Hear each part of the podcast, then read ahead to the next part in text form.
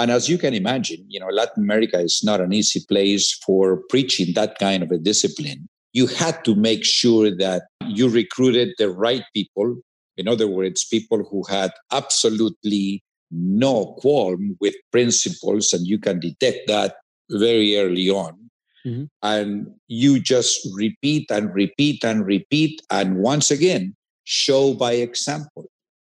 We always said in Latin America, of all places, you cannot give in even once for one minute because the moment you set the precedent, you're lost. That's it. Great companies are all about the people. Good people become great leaders, mentors for work and life. Welcome to Learnings from Leaders, the P&G Alumni Podcast. I'm Raman Sehgal, recovering marketer. And I'm Andrew Tarvin, humor engineer. Raman and I both got our start at P&G, the Procter & Gamble company, where we had the opportunity to work with some amazing people.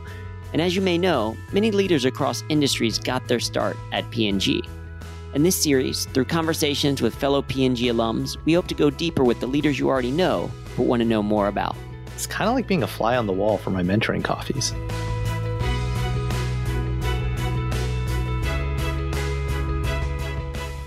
On today's show, we're talking to P&G alumni leader Jorge Montoya, Gap and Kroger board director and former president of all of Latin America for Procter & Gamble. Yeah, it was such a good conversation with Jorge about not just doing the right thing in and out of work, but also about developing leaders. Yeah, which is, is something that he's really known for. Here's um here's a quick bio on Jorge. He currently serves on the boards of Gap Inc. and Kroger, and he spent most of his career at P&G. Montoya was president of P&G's Latin America and the Global Snacks and Beverage Division, having spent 30 years rising through the ranks of Procter & Gamble. His expertise is well beyond the Hispanic market, including pretty much all of international business. He was named among the 50 most important Hispanics in business and technology in the Hispanic Engineer and Information Technology magazine. He earned a BS in mechanical engineering and an MBA from the University of California, Berkeley, where he was also an All American NCAA soccer player. He and his wife, Costanza, have a private foundation to support underserved children's education in Peru and Venezuela. Wow. That's, but wait, hang on. He was a college soccer player, Drew? Yeah, he was a college soccer player. That's like legit. I played soccer you know, growing up. I don't know if you did, but I I played soccer growing up and I made it to like high school varsity. And I couldn't go beyond that because my teammates told me I ran like a praying mantis. like my arms are up. It was or kind of like doe like. And anytime someone would kick the ball kind of near me, I would jump up and do a like 360 turn or 180 degree turn so the ball didn't hit me in the, the front. Like it was it was good for high school. I was not good enough for college. That's like legit. Nice. Uh, I really enjoy soccer, is what I'd say. As a guy who's kind of a fake sports fan, I call it, you know, hashtag sports ball. Um, well, I don't watch a lot of sports on TV. And let's be clear, it's called football, not soccer. yeah. It is the one sport I actively have always tried to play. Um, in high school, in college, rec league, obviously, I'm not good at all, but I enjoy playing it. And I have a daughter um, who's only a few years old, but it's something we do in the backyard because I figure, hey, the other half of America, Latin America, plays it. And I figure start now. So when she starts backpacking around the world, she's got an edge. Yeah, no, that's fair. And, and when World Cup time comes around, you can celebrate with the rest of the world because that is one fun cultural event. But you you mentioned yeah the other half of America, uh, you know South America. I haven't spent much time there. Have you traveled through Latin America? Yeah, yeah, all over. It's um obviously it's a little more accessible to us on this side of the world um, versus some of the other parts. But I yeah, I've been all over. Not with my kid yet. I plan to take her down um, soon, but you know, yeah, I've been all over Ecuador, Nicaragua, Argentina, Venezuela. Yeah, I just I love going down there. The food, the culture. Every few hundred miles, the culture changes, even though the language is the same. It's great.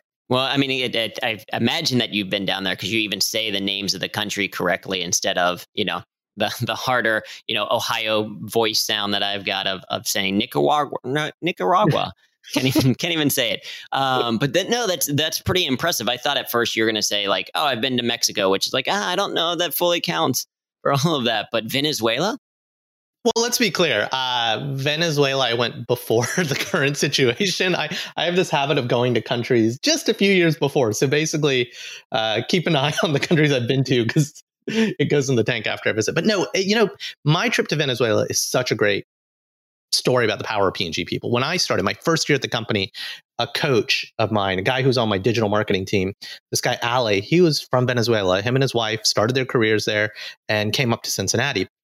And every year for the holidays, in December, they would go down to Venezuela and work from the Venezuela office, and then obviously go spend the week of Christmas and New Year's with their family. And so when he told me about this, he's like, "Yeah, man, you should just totally come down." And I was a young single guy, so I asked my boss, "Do you mind if I do that?" He's like, "Yeah, go ahead, as long as you get your work done." So I got on a flight to Caracas, Venezuela, with my colleague Ale, his wife, their young baby. I stayed with his wife's family for the holidays, and you know ate meals with them went out with their friends but i worked in the office every day. I even got to go to the office christmas party and some of my best xp&g friends were from that trip right? And yeah it's just it was such a great trip. Uh, it's such a great country such great people and, and that speaks to the it's everywhere in the world but i just felt so warm and welcome uh, in latin america. Yeah, well, and I think that's one of you know again when when people talk about P&G and it's like all about the people. That's an example of uh, you know, specifically the value of the people. And that I think is something that, you know, Jorge really kind of focused his time on was developing people.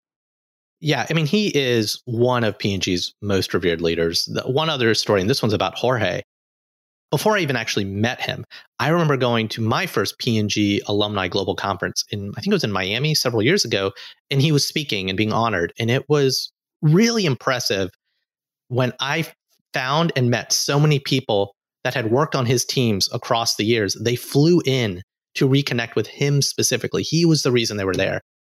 He's a class act, man. He's he's one of the greats. Yeah, and and from the the interview, you can really kind of understand why, and and that's what I love. Kind of perhaps the most is the accomplishment that he's most proud of is that he was able to create this reputation of Latin America talent for around the world, not just for P&G, but for other companies that P&Gers have gone into. So I know people are going to really enjoy the insights, the lessons, the wisdom from Jorge. So uh, let's jump right in. Jorge, welcome to the podcast. It's great to have you with us. Thank you.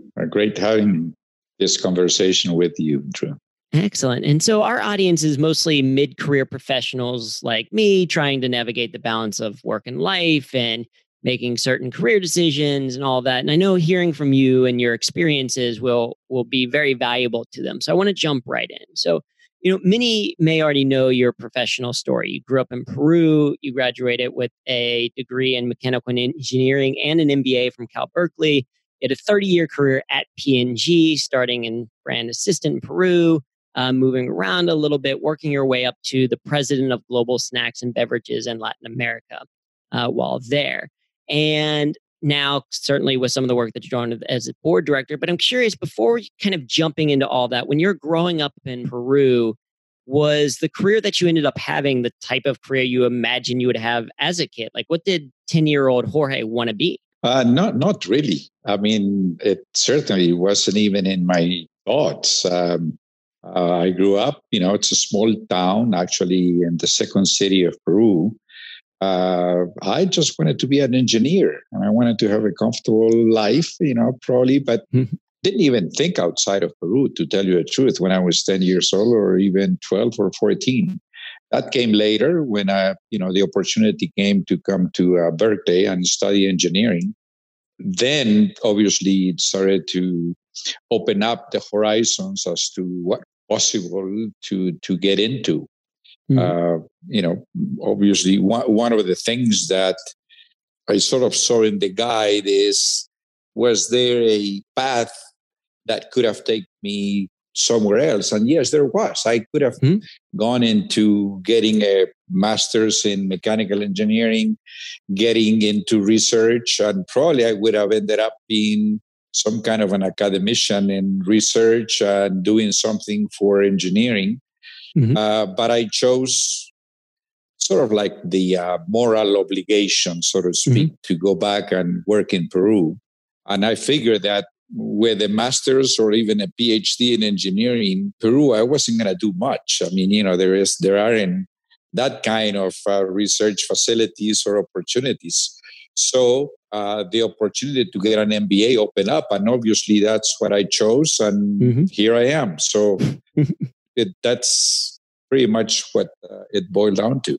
Yeah, and so that's that's fascinating. So, do you remember kind of the experience of the opportunity to go to Berkeley? Were you familiar with California as a place coming from Peru? Like, what was that decision to say, "Hey, I'm going to leave, uh, you know, even my home, not let alone home country, but my home continent, and study somewhere else"? What was that like? Well, I, I guess I have to, you know, give credit that to one of my older brothers. I'm I'm the fifth in a family mm-hmm. and actually um, 10 years younger than the fourth. So I had seen the fourth do that, sort of like he did, sort of like the homework for me. Mm-hmm. Uh, obviously, I saw him graduate from Berkeley, great school for engineering. So that's how I learned about California and, and Berkeley. So, you know, that's the path that I follow. So, uh, as I said, yeah. my brother went there first. Nice. So you kind of paved the way, show was what was possible, probably, you know, made the the process a little bit easier. You had someone that you could mm-hmm. kind of see that had had done that. And so you go to Berkeley, and that was an interesting thing that you mentioned, though. You felt this obligation to go back to Peru and that played as part of your decision. So is that did that kind of come up as you, you know, you're graduating with the degree in mechanical engineering and deciding do you go PhD and go into it deeper or you go the the MBA route. And so it was very, and so it seemed like you were very conscious of having a clear plan of going back to Peru afterwards to kind of take what you had learned and return back to where you grew up. Yeah, I guess the the connection. I, I have to take a minute and and, mm-hmm. and make it even earlier you know because one mm-hmm. of the things that when i say moral obligation is one of the teachings mm-hmm. uh, and on that you know something that i even I'll, I'll mention that later, but something that I even have today, a major role in what I did and how I did it, and this sort of moral obligation really came from this side of my mother. Mm-hmm. My mother was an educator in Peru, in Arequipa, in a small town in, in Arequipa for 40 years. And she is the one who really made sure that ahead of anything, her children, all five of us, had a good education. She was definitely devoted to that, you know, and mm-hmm. I, being the youngest, I could see what she would do. And it's only later that, you know, I tended to reflect how is it she obviously she never had any morals or any teachings so to speak just her behavior and her conduct mm-hmm when I put that in into, let's say, more specific teachings of today, I, I then realized what my mother had taught me right from the beginning, you know, from her mm-hmm. behavior. One of the things that, that she taught me was servant leadership.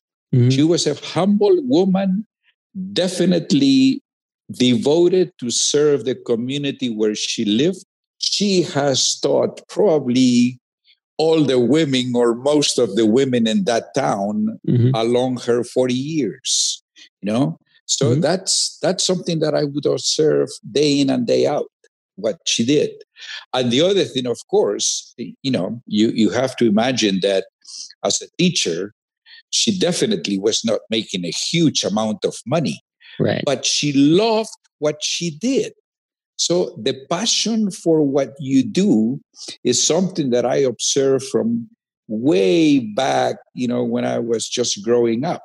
So mm-hmm. that I translate that to today and I said, you know, she really loved what she did. Otherwise, she wouldn't have lasted 40 years doing it. And this later connection to the moral obligation to go back is always doing the right thing. And mm-hmm. one of the things that I had gotten to go to graduate school was a scholarship from the Organization of American States. And they were going to pay for me either way, whether it was engineering or whether it was an MBA.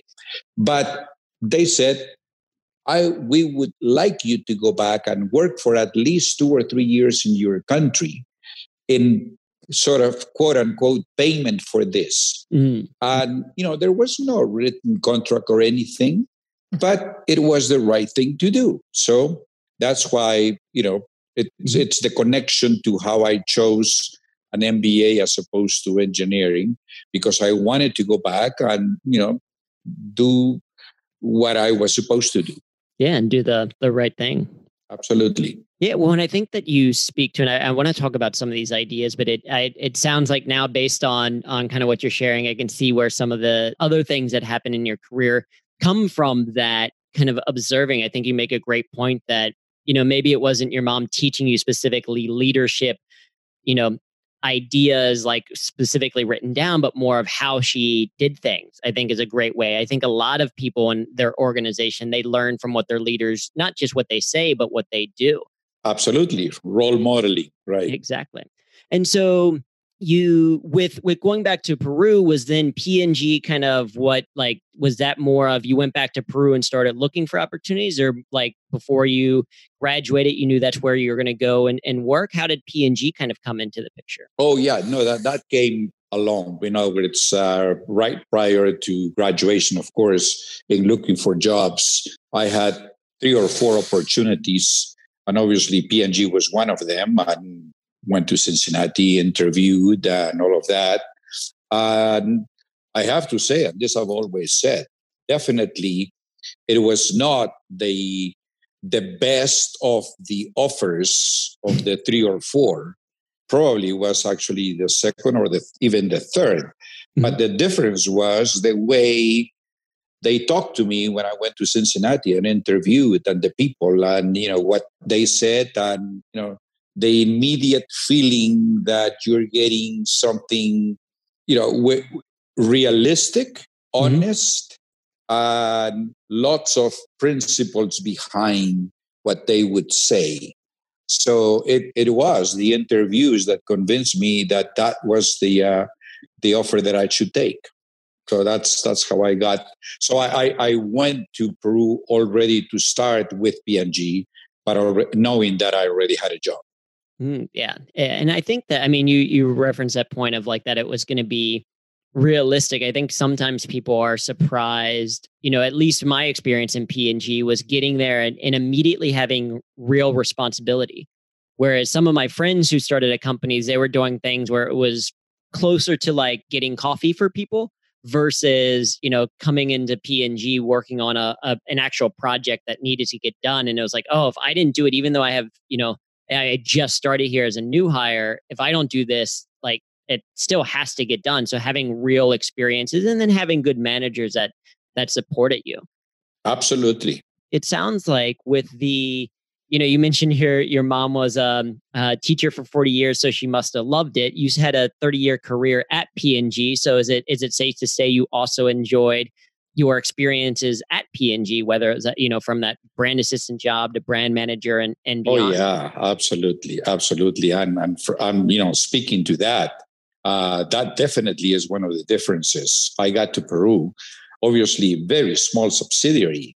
So that's even the advantage of starting in a small place, small company, small subsidiary, where you get to do pretty much everything uh, because there is nobody else to do it. So, as a brand assistant, I was already reporting to the associate advertising manager. So, you know, because there was no brand manager at the time so yeah i definitely enjoy that uh, early part of my career learn a lot. Yeah and so you from there you continue to grow and i'm curious because I, I, think that sometimes people have this experience as well. How did you maintain visibility when working away from you know p&g's headquarters based in cincinnati ohio?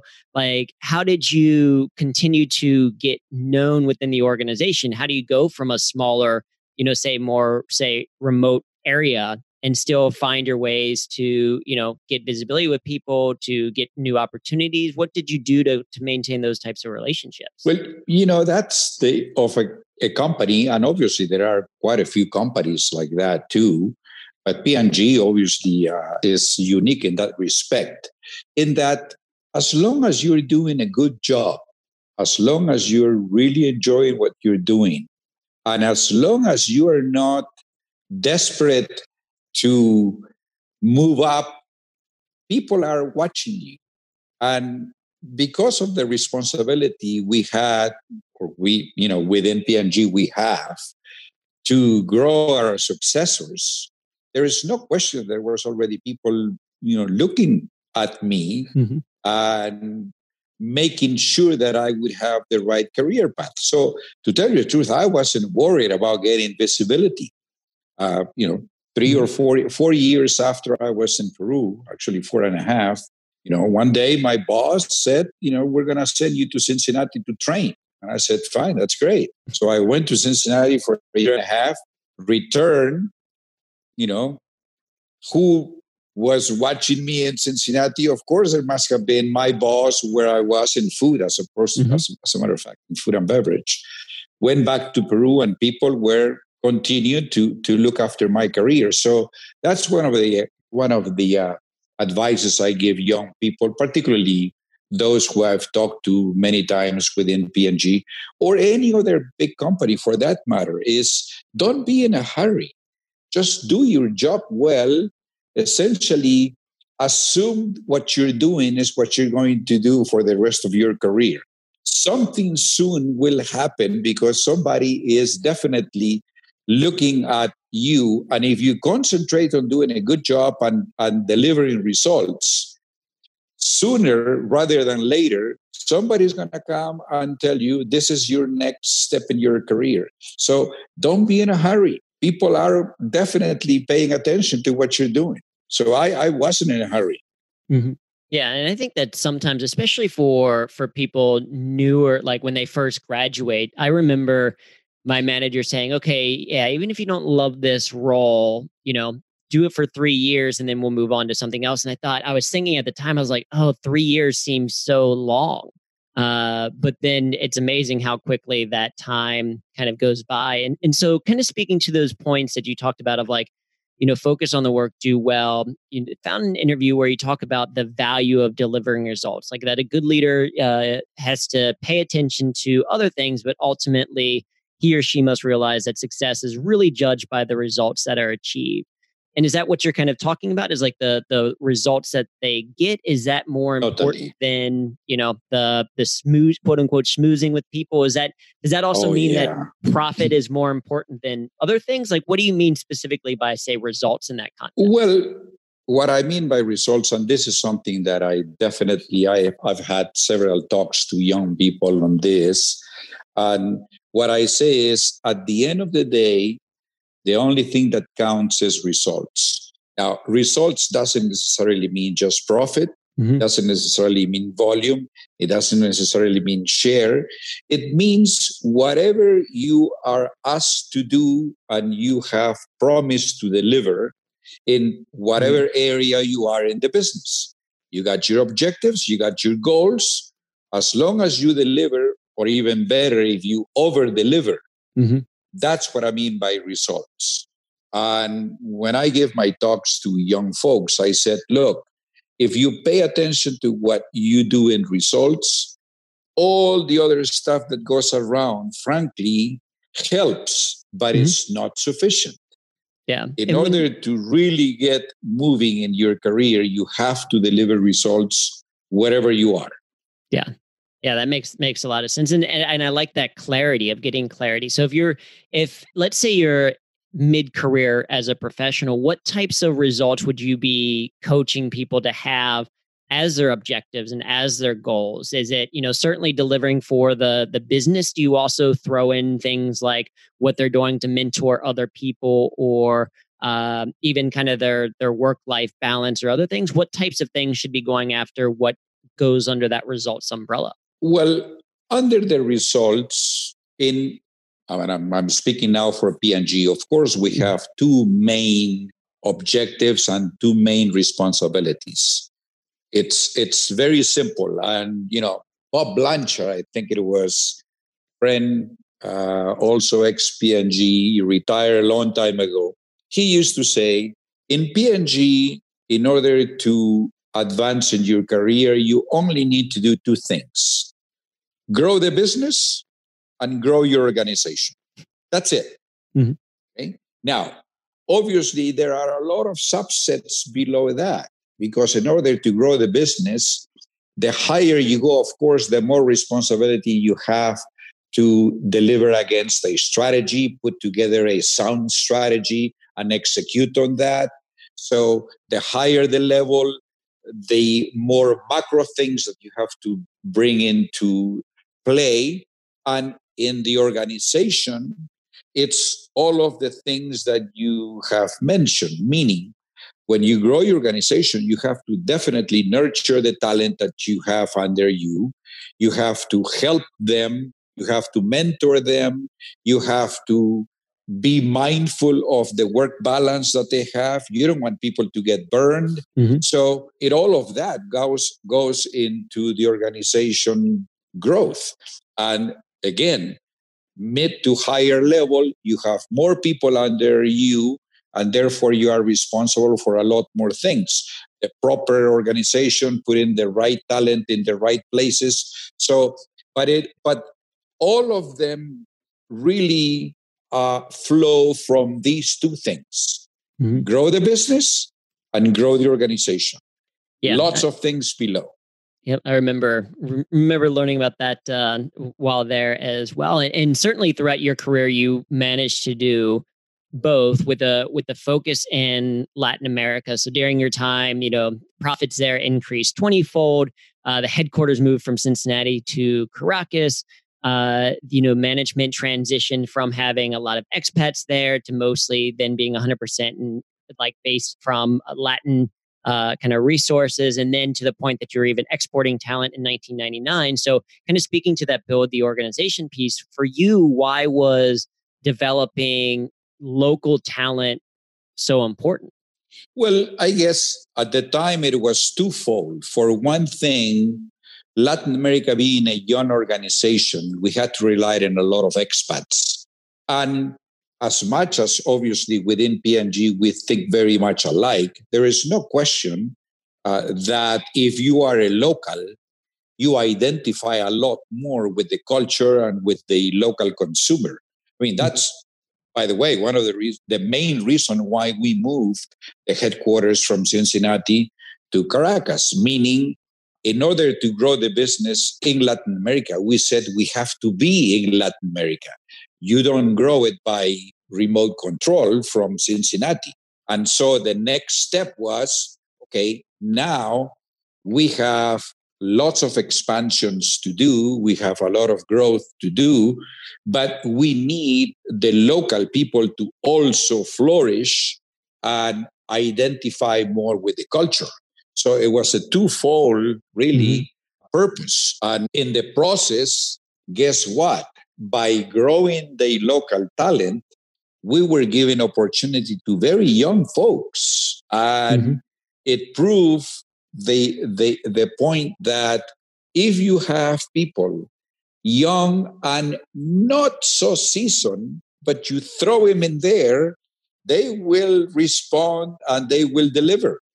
And so, like you're saying, by 1990, actually, sorry, but 1995, we already had pretty much all the general managers in the region were Latins, mm-hmm. and we started exporting uh, talent.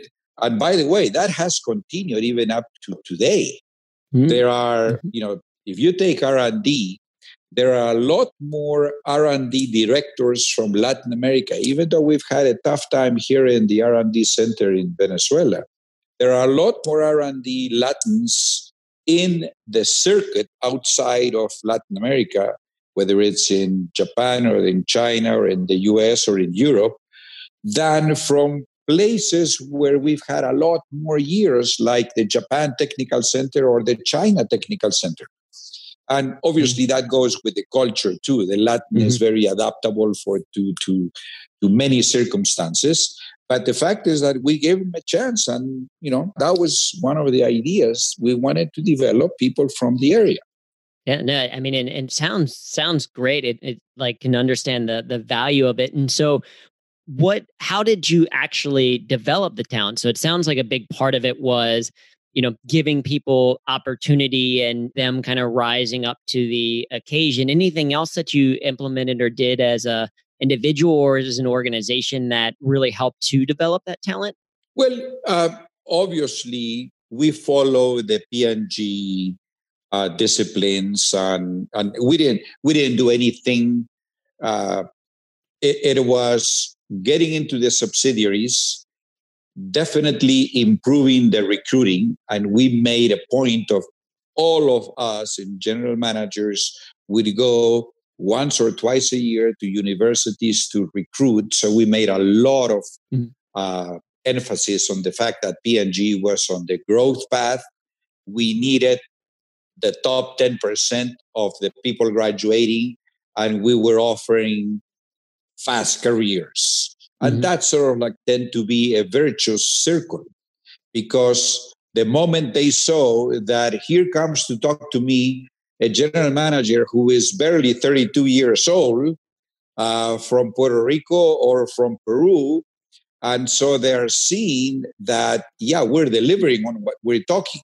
So mm-hmm. that attracted even more people. And where we had a little bit more of an issue was in places where we were just getting in, like in Brazil, you know, where we started from mm-hmm. scratch by acquiring a company. There, we went a bit outside of the usual, and we actually recruited three or four people who were already working for other companies, and we got them in because we said this is a bit of a gamble, but it should help us in order to jumpstart the process because we needed somebody with a little bit of experience to also train the newcomers. One of mm-hmm. those examples is, you know, turned out to be a great executive P&G is Melanie Healey. We mm-hmm. got Melanie out of uh, SC Johnson. So, you know, we brought her in and she was already seasoned and you know, obviously the rest is uh, history. But uh, it was the same thing we did in Argentina.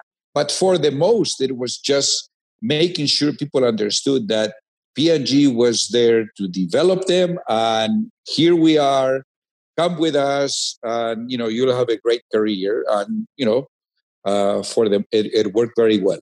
Mm-hmm. well and it sounds like i like that idea of of showing them just like you had talked about with your mom and the way that she you know lived the values you talked about. The organization was living those values by having younger gms going and and showing not just telling that this is the case. So i think people could could see that which i think is absolutely. is very absolutely. Yes and so I'm I'm curious. There's so there's a, a couple of great stories about you in uh, John Pepper's "What Really Matters" book, and you know one kind of talks about some business that was lost in Mexico because you know culturally you not being willing to to play the game of of give gifting a car to a potential client, uh, later letting go some top people because of of a conflict of interest. And so, how do you balance you know this focus as you talked earlier about servant leadership and values based leadership? But with also this like the getting results because you could say oh some of these pop top people even though you know conflict of interest they still are going to help you get really good results. So where does kind of this the values based part of come into this this equation of thinking about delivering well you know uh, that's the beauty actually you know why i love this company and P&G that is made so clear right from the beginning and as you can imagine, you know, Latin America is not an easy place for preaching that kind of a discipline. But we made sure that in order to sleep, you know, very peacefully at night, you had to make sure that one, you recruited the right people. In other words, people who had absolutely no qualm with principles, and you can detect that very early on. Mm-hmm. And you just repeat and repeat and repeat. And once again, show by example. We always said in Latin America, you cannot, of all places, Latin America, you cannot give in even once for one minute because the moment you set the precedent, you're lost. That's it. Whereas if you never do, people will understand. And, you know, and the story of, of John in Mexico, yeah, that's when I, I had just gotten all of Latin America, you know, to, to run. That was 80, mm-hmm. 1985. And my first three months were actually four months, were a disaster. Because the general manager from Mexico called me, you know, this guy, it's it's a government account, by the way, mm-hmm. and they won't buy anything until we get him a car. And he was honestly just informing me because he knew and I knew what the answer was. So mm-hmm. Claude mm-hmm. Salomon said, no sales. I went to John, and once again, I was just essentially informing him of the sad news, but mm-hmm. there was not even for half a second the thought crossed our minds that we would yield to that kind of a thing.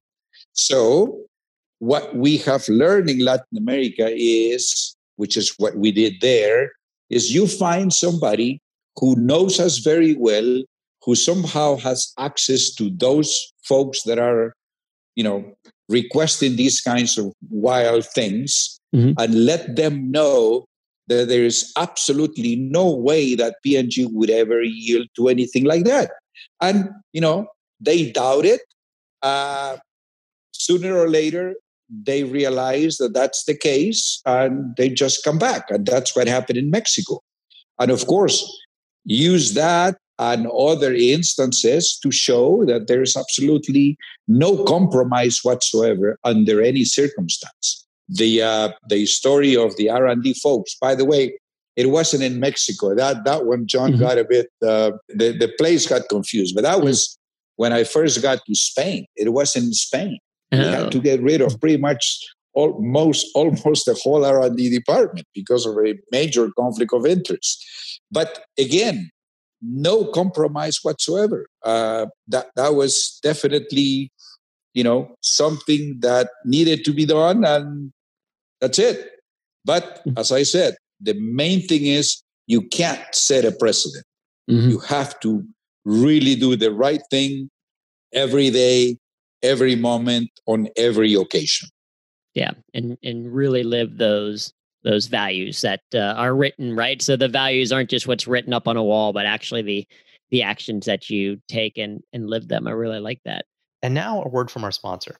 Today we're talking to alumni entrepreneur ann chambers co-founder and ceo of 17 ways a b2b marketplace for purpose driven brands. And i guess i gotta ask is this kind of related to the un sustainable development goals well yeah it actually is we actually call it an sdg impact marketplace so it's totally related to the Sustainable Development Goals, which you know are the goals are a collection of 17 global goals that were identified by the United Nations in 2015, and um, they're kind of a blueprint to achieve a more sustainable future for everybody. So the goals include things like no hunger, zero poverty, good health and well-being, climate action. They really run the gamut of all the issues that need to be addressed in order for us all to have a better future. It's interesting, Paul Polman, who used to be the CEO of Unilever, and he's actually a P&G alum as well. Paul says that addressing the sustainable development goals is the greatest economic opportunity of our lifetime. So we're really excited about being in the space. It's very cool. That that's really awesome. Uh, I guess how would a company even get started working with with a platform like yours? Well, if you think about it, we're kind of like a Match.com and an Upwork. So, from the Upwork standpoint, we uh, make it really easy for enterprise, big companies like a CPG company, Unilever, P&G, you name it. They can get on the platform and using 17 ways, they can just have one single vendor where they can identify lots of new suppliers without having to create new vendor opportunities for each one of them. Um, so that makes it really easy. And then the I think a really important thing for the enterprise companies, the big big companies, is we create great reporting for them at the end of the year. So that's also important for their CSR reports. And how many members do you have on the platform? We have right now over 200 members, and they are mainly, right now, they're mainly B Corps, which I uh, love. We're a certified B Corp too. And a lot of them are women owned. So it's been a really interesting thing to see who's who the early adopters are. What are the types of companies that are on the platform? Can you just give some examples? Well, I love all my children the same, so I'm not going to promote any company right now, but there's everything from incredible food companies to um, branding companies, consulting companies. We've got a lot of solar energy, all the things that you might expect you'd find in a sustainable collection of, of companies. This is really cool. So, how can people find out more about 17 Ways? You can find out more at 17ways.co. Awesome. Best of luck and thanks so much. Raman, thanks so much. I really appreciate it. And now back to our show.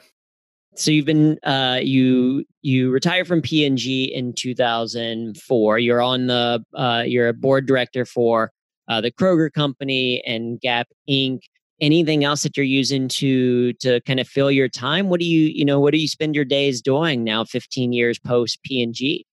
Well, you know, it's one of those where I'm also coming soon because of age requirements that I will need to leave those boards. Mm. One pretty soon, Kroger. The other one, by the way, Gap extended. They wanted me to stay over. It was 72. So they asked, they changed the statute and they said, if I we change, would you stay? So, so I stayed three more years. But in my mind, the one thing that I don't, I will never say is I will retire. The word, the word retire, and by the way, it doesn't mean uh, eight days, eight, eight hours per day work. Mm-hmm. It's just you have to be active somehow. Mm-hmm. It's never late to learn anything. Okay. So my thing will be I need to find other activities, whatever mm-hmm. they are. It doesn't have to be work. You know, I, when we, somebody says it's too late to start learning something, I said that's uh, you know, pardon the French, but that's BS because mm-hmm. there's always time to do. All you gotta do is just look at you know Einstein at age 60 or more started to learn ancient Greek, okay, mm-hmm. which is not easy uh, Moses led the Jews out of uh, Egypt when he was 80. So there's always a chance to, to do something. So I'm working on, you know, what comes after my boards. And there are plenty of projects, uh, particularly as they relate to Latin America. Mm-hmm. One thing, by the way, beyond my activities in just business, whether it's getting companies and you know getting them better and then selling them is i'm definitely once again because of my mother my wife and i have a foundation that helps underserved uh, children in venezuela and in peru so we have a, a, a private foundation that actually carries my mother's name and we do that and that keeps me busy too related to that education, I'm also involved in the uh, Youth Orchestra of the Americas. It's a Washington based entity that, through music, develops leaders from all the places in Latin America to help them get some training and then go back to their countries and get their be their role models for other youngsters and we have quite a few already doing something like that in Peru and here in Venezuela. So there will be plenty of stuff to do. Continue to play my, mm-hmm. you know, my sports, tennis. You know, one of the things that it was interesting here, it was what is one uh, surprising fact about me that surprises people. Uh, it, it was interesting because I guess one is a lot of people get surprised when I tell them that I was an All America NCAA soccer player out of uh, Cal in 1968. They say, "Oh, really?" You know, that's uh, that's a fun fact. That is a fun fact. That was actually going to be my my next question as we start to move into the rapid fire round. I mean, just to close that, I love that perspective that you can always be learning. There's always something new as a way to, you know, stay active and to, you know, no matter the age. And I love the examples that you gave of, of different people that you can can be moving on to to something. And so yeah, we're we're moving into kind of some of the the rapid fire rounds. So that that answers the question. I'm picking up as my next uh, task. By the way, I'm I want to master Italian because my Italian. wife is Italian Venezuelan. We go to Italy quite a bit. I said, I got to really study that one. So that's my next project on my own activities. That is impressive. The only Italian word I know is obrigado. Is that a, Okay. Is that, yeah, is that No, that's actually Portuguese. That's Portuguese. I know. that- Yeah, I'm terrible. I'm I'm stereotypical. I only speak English, so you're correcting me. So you know more, way more Italian than I do. Um, impressive. So learning Italian. All right. So fun. So NCAA soccer player at Berkeley as well as as a fact that surprises. I like that. Um, next, kind of rapid fire question. So you spent years working in the snacks and beverage uh, kind of industry. Do you have a, a current favorite snack or, or beverage that you enjoy? Uh, yeah. Uh, obviously, these days you are into healthy snacks and healthy beverages. So uh, I tend to just go with any of the, uh, you know, wheat, uh, gluten free snacks. But Mm. I'm not for the Cheetos, Doritos type, by the way, you know, so, you know, tend to be more on the healthy side, honestly. Okay, I mean that's a good. That's better to be. I'm I'm still still a big Pringles fan. Uh, Well, yeah, obviously, you know, Pringles, it was, you know, one of the things that, you know, very quickly you mentioned. Uh, is there anything that you learn in one of your experiences that didn't go so well as a Mhm. lesson? You know, I, I, that Pringles comes to mind because not too many people remember that in 2000 we were about to make a joint company with Coke. Mm, I had to sponsor that so that we would have one JV that had the beverages from Coke, Minute Maid, and others. And we were going to put in Pringles to use the distribution of Coke, and we were going to put the R&D. Mm. Uh, at the last minute, they backed out, even though we had been dealing with Doug Daft, who was the uh, CEO, uh, and the guy who was leading, who came from CNN, was Steve Heyer. And so, what's the lesson there? Mhm. Even though we were dealing with the CEO and AG and I flew with him to Europe to get it past the uh, European community, and even though John Pepper and I had already, you know, announced it on TV and everything, they backed out. And it, the lesson is we were not negotiating with the right person. We thought the CEO was Mm. calling the shots, but it was Don Keough, a guy, a member of the board, who actually was not terribly enthusiastic with the idea and convinced Stephen Heyer not to do it. So the lesson is whenever you're always you're negotiating anything, make sure that you are dealing with the ultimate decision maker. Because certainly in our case, the CEO was not. that- yeah, which is it seems a bit surprising. You would think ceo should be comfortable, right? But doing doing the research and knowing that, yeah, I like it. Very good, excellent. So as as we wrap up, we have one last question, and and I'm very curious your your answer is you know given your your track record of of developing people and encouraging people. What's if you think about the next generation of leaders, what's one piece of advice or challenge that you would give to them kind of going forward? Um, I would say, you know, there's you know, rapid fire couple of things. Number one, I would love, I would go back essentially to pretty much where I started from. Mhm. Love what you do every day. Unless you love what you do, you're not going to be happy doing what you're doing, and therefore, and that reflects onto others. Mhm. You know, I, I, I normally in the talks that I give, I have one that that Confucius said, you know, if you love what you do, you will never work another day in your life. And mm-hmm. that honestly is definitely a big advice. And mm-hmm. the other one is practice servant leadership.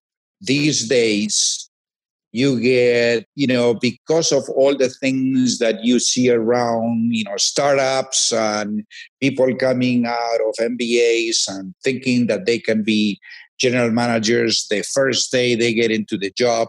No, you got to really take your time and learn and learn and learn. and by doing that, you're serving the organization, you're being humble, you're practicing leadership, and things will develop for you. So no arrogance, no mm. big, you know, egos. That to me is the sign of, a, of an excellent uh, leader. So those would be the two things yeah. that I would be with. Yeah, I love I love that advice too. To love what you do and and to practice service leadership. Uh, I think our uh, servant leadership. I think is uh, two fantastic things for people to to keep in mind, no matter where they are in their career and where they're headed next. Well, Jorge, this has been a fantastic interview. Thank you so much for joining us on the P&G Alumni Podcast. We really appreciate it. Thanks, thank you, Drew. I mean, this is this is really a pleasure talking to uh, all the folks that you'll be uh, reaching. You know, uh, hopefully there'll be a lot of P&G alumni as well. Yep, absolutely. Very good. So we are all set there. That was a fantastic interview. Thank you for. Um, I really appreciated the the stories and uh, perspective, and you clearly did your research on some of the questions. I love that you're able to bring in. Hey, I thought about this, and here's a great response to that. So thank you. Yeah, I mean, a lot of the questions that you had there, you know, one way or another are connected to either some of the talks that I've given to young folks or experiences that I've preached around. Mm-hmm. Um, I had a chance, by the way, uh, just two weeks ago, right before the uh, whole coronavirus lockdown and everything on March the 8th, that was a Sunday. Uh, I was with John Pepper, with Ed Artzt, and with Gordon Brunner. Oh, uh, wow. we were visiting this time in Vero Beach, which is where both John and Gordon have a place. And Ed came. We had that, that was sort of like a follow up because Ed Ed is not feeling well these days. He's mm-hmm. he's a bit weak. You know, he's he's got Parkinson. Mm. So one of the things is getting our, getting together and sharing stories man, let me tell you, you know, he may have Parkinson, but his head is as alert and bright as ever. And he turns 90 in about a week. Uh, I, am sure that you're going to get him for the podcast. I know mm-hmm. he's writing, he's doing his oral history. Oh, okay. He's talking to, yeah. Uh, so we were hours, literally, the whole, just it started out right with lunch and we went through dinner and we were still talking stories you know so a lot of these are very much uh, top of mind. Yeah. Well and that's i mean that's incredible for you all to have gotten a chance to uh uh to, one that you're staying connected and that you recently were able to connect in that way for sure. Oh yeah because you know it's it's uh you know i it, it was by coincidence that i joined I met John Pepper way back when, even before I had anything to do with him. Mm-hmm. You know, he was coming back from Europe, and I was actually leaving Cincinnati in my first training. And he came to the same, he was going to take over the temporary housing that I had in Indian Creek in Cincinnati. Oh, really? So he came over to see the place. To make sure him. that you'd kept it in good repair. right. so, and obviously afterwards, and, and it was Ed Artzt. Actually, I was reminding him, you know, I wasn't going to say this, but when I was in Peru, when I was a general manager, I had only been there about a year and a half. This is uh, early 80. And my boss was Bill Coleman. He said, uh, a gentleman called Ed Artzt, who's head in Europe, wants to talk to you. Uh, and I said, gee, I don't know him. And what does he want? And he's the guy who, who phoned me, or he wanted me to go to Spain. Ah. By the way, we didn't get to talk Spain, maybe some other time. Mm-hmm. But to me, Spain was the biggest experience in my life when it comes to really you know, growing in all aspects of leadership and managing a country. But that's a story for another day. Uh, so I, I asked Ed a couple of times, actually, even now he was writing. I said, Why did you call me? I mean, you know, I was in Peru. He said, Of course, you were already in the radar. Mm-hmm. And I had decided, you know, look at this. This is before I did it. So you could say I'd sort of follow his example. Mm-hmm.